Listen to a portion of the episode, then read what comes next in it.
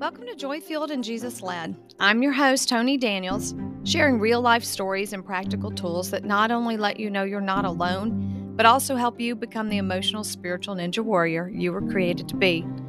This is a surprise season on child-level maturity, what it is, why it's important, and what are the key factors in parenting our own children through this stage. In this episode, I share with you the importance of understanding how we each uniquely show up in the world and the importance of helping others see their unique contribution as well. It is part of the child stage of development to discern what gives you energy and how you were designed to shine. Hear a story of how this plays itself out with my son, Matt. Hope you enjoy.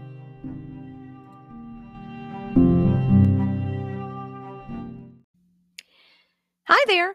So one of the aspects of child maturity that we were looking at that we mentioned in our last podcast was this idea of knowing yourself, knowing your unique design, understanding your strengths, and how as parents and even spiritual moms and dads, uh, if we're reparenting uh, or discipling other people, um, this is really, really important for us to help educe or help people identify what their strengths are, what's their unique contribution as a human, right? How do they uniquely show up, or how does God uniquely show up in and through them?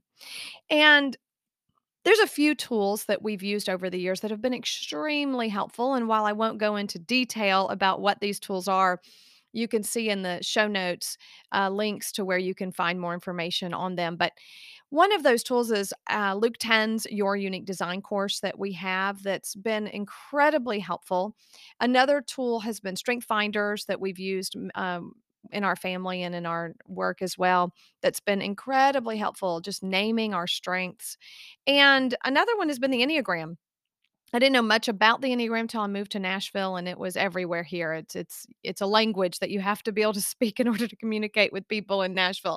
So I became pretty fluent in this language, and it really has been so helpful for us in understanding ourselves better, being able to communicate ourselves to each other better, and it allows us to have grace for each other and appreciate each other as well. So unlike any other personality test, or it's, it's not really a personality test at all, it's um, it's it gets to your heart motivation, right, for for the way we act. It's, so it's not based on our actions as much as what motivates our heart. And um, in fact, it gets down to kind of the the ways our heart was damaged as we were growing up and how that shaped our actions. And then it, so it kind of identifies the box you're already in, but then helps you break free of it. So it's a beautiful tool. But as I share some stories of, of shepherding our children and helping them grow into who they are, you might hear me mention those things. So I wanted to get that out there. Um, but today I wanted to share the story with you that happened today, because it kind of reveals a lot of the culmination of this work, right? Again, my son, Matt, is turning twelve this year. So we're at the end of this child stage where for the last ten years, we almost, well, eight years, the last eight years, we have been working with him on knowing himself, knowing his strengths, identifying what they are, and being able to articulate how he contributes to society. So this story was so tender to me today, and I wanted to share it with you all because it really touches on, on these themes. So this morning, I'm, I'm sitting with my two children, in addition to checking in and listening as close to daily as possible with them.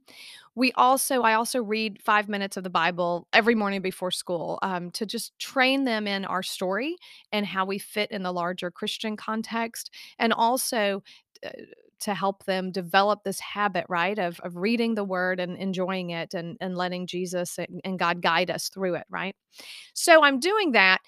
And after we read, and we're reading about uh, Saul and Barnabas at the time, Matt, just out of nowhere, kind of says, "Mom, was I smart enough to get into integrative maths?"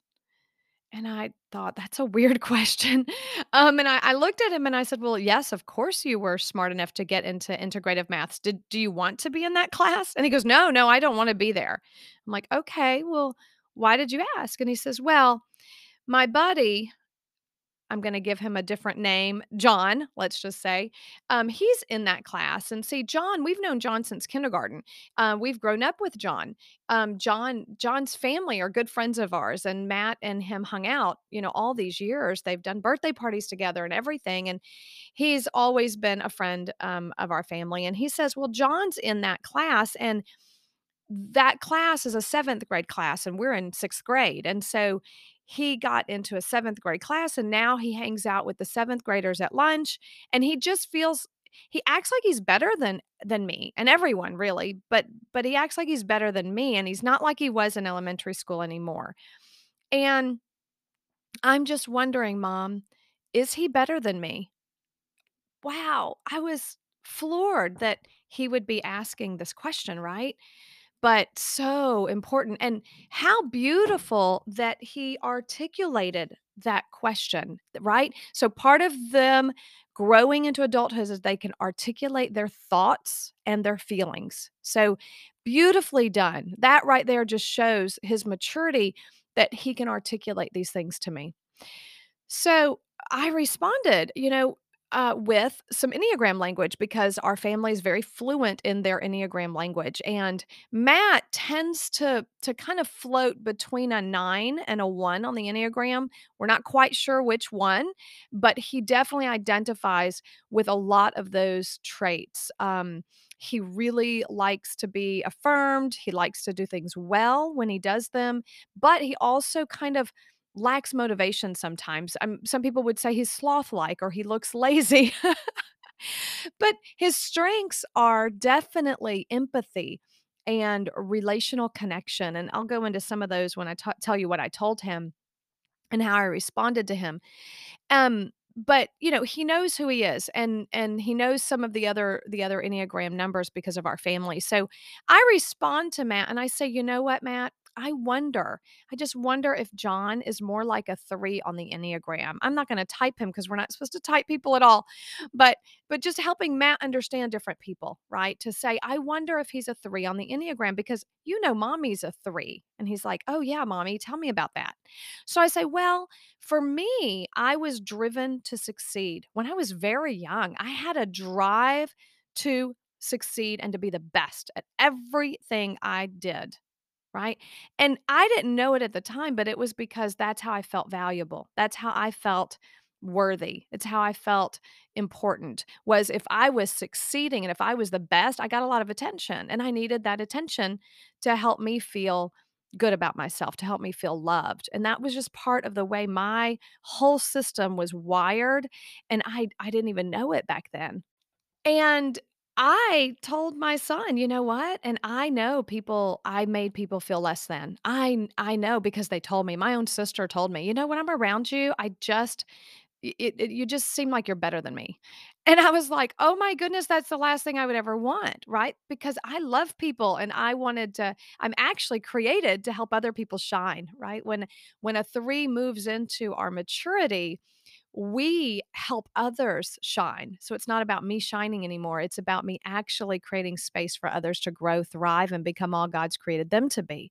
But when you're twelve and you're living in a three on the Enneagram, it doesn't look that way. It looks very much like I'm going to take, I'm going to take the top position and all the glory, and I'm going to revel in it. Right.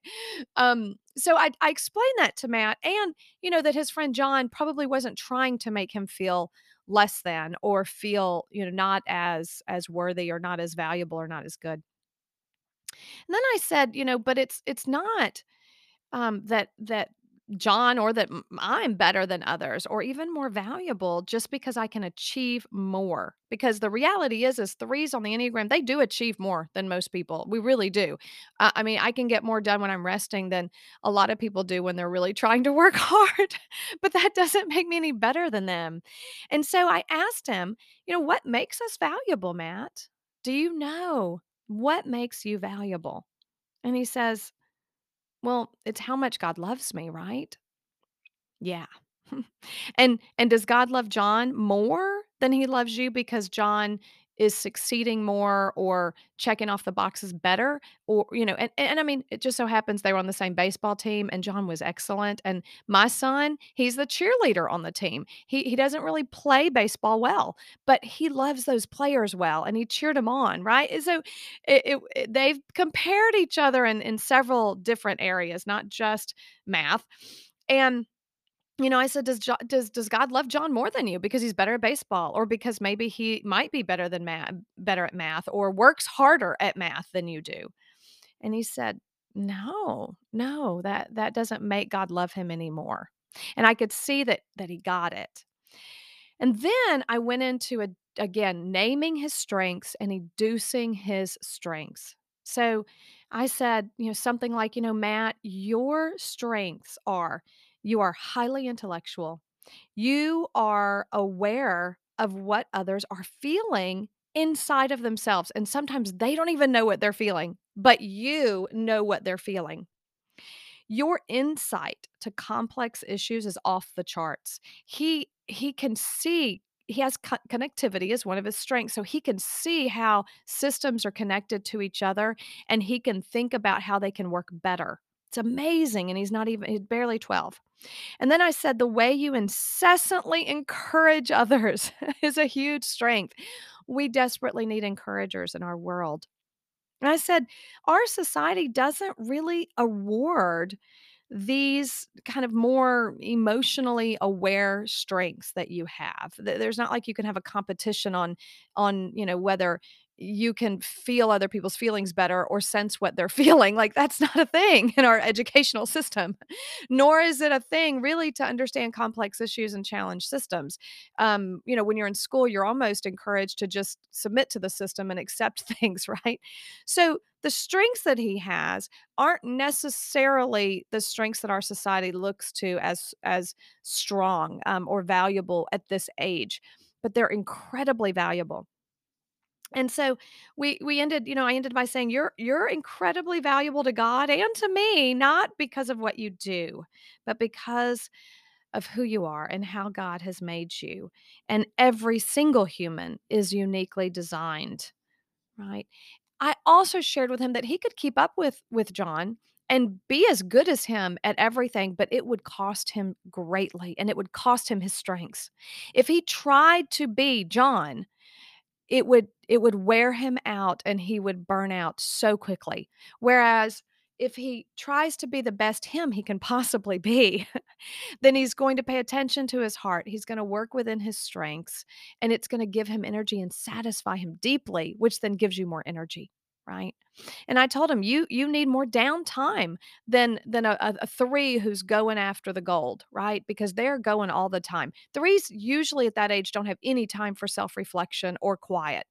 They're just achieving and achieving, achieving. But, you know, I told him, Matt, you need time down to reflect internally and to deeply relate and connect emotionally to the people that, that love you, because that's how you source yourself and it's how you grow your strengths, believe it or not. Um, and that's how you can be the best you. God doesn't want you to look like John. He wants you to look like the best version of you he created. And um, just a, such a beautiful time of training with my son right there before school starts in the morning around all of these, kind of culminating all of these tasks in the child area of knowing yourself, articulating yourself, valuing yourself, um, because God loves you, and, and, and, and nestling into that identity and actually feeling it. Um, not comparing yourselves to others or or devaluing yourselves because you don't have the same strengths that other people have, finding what satisfies you. So all of those things we talked about last week, and that one story culminating because he's he's ending this stage of childhood, right? It's so exciting to see and so moving to watch happen before my eyes. Hope that helps put those theoretical concepts um, into practice, or give some practical feet for those things. Um, and, and put some practical feet to those things. Thanks for listening. Until next time.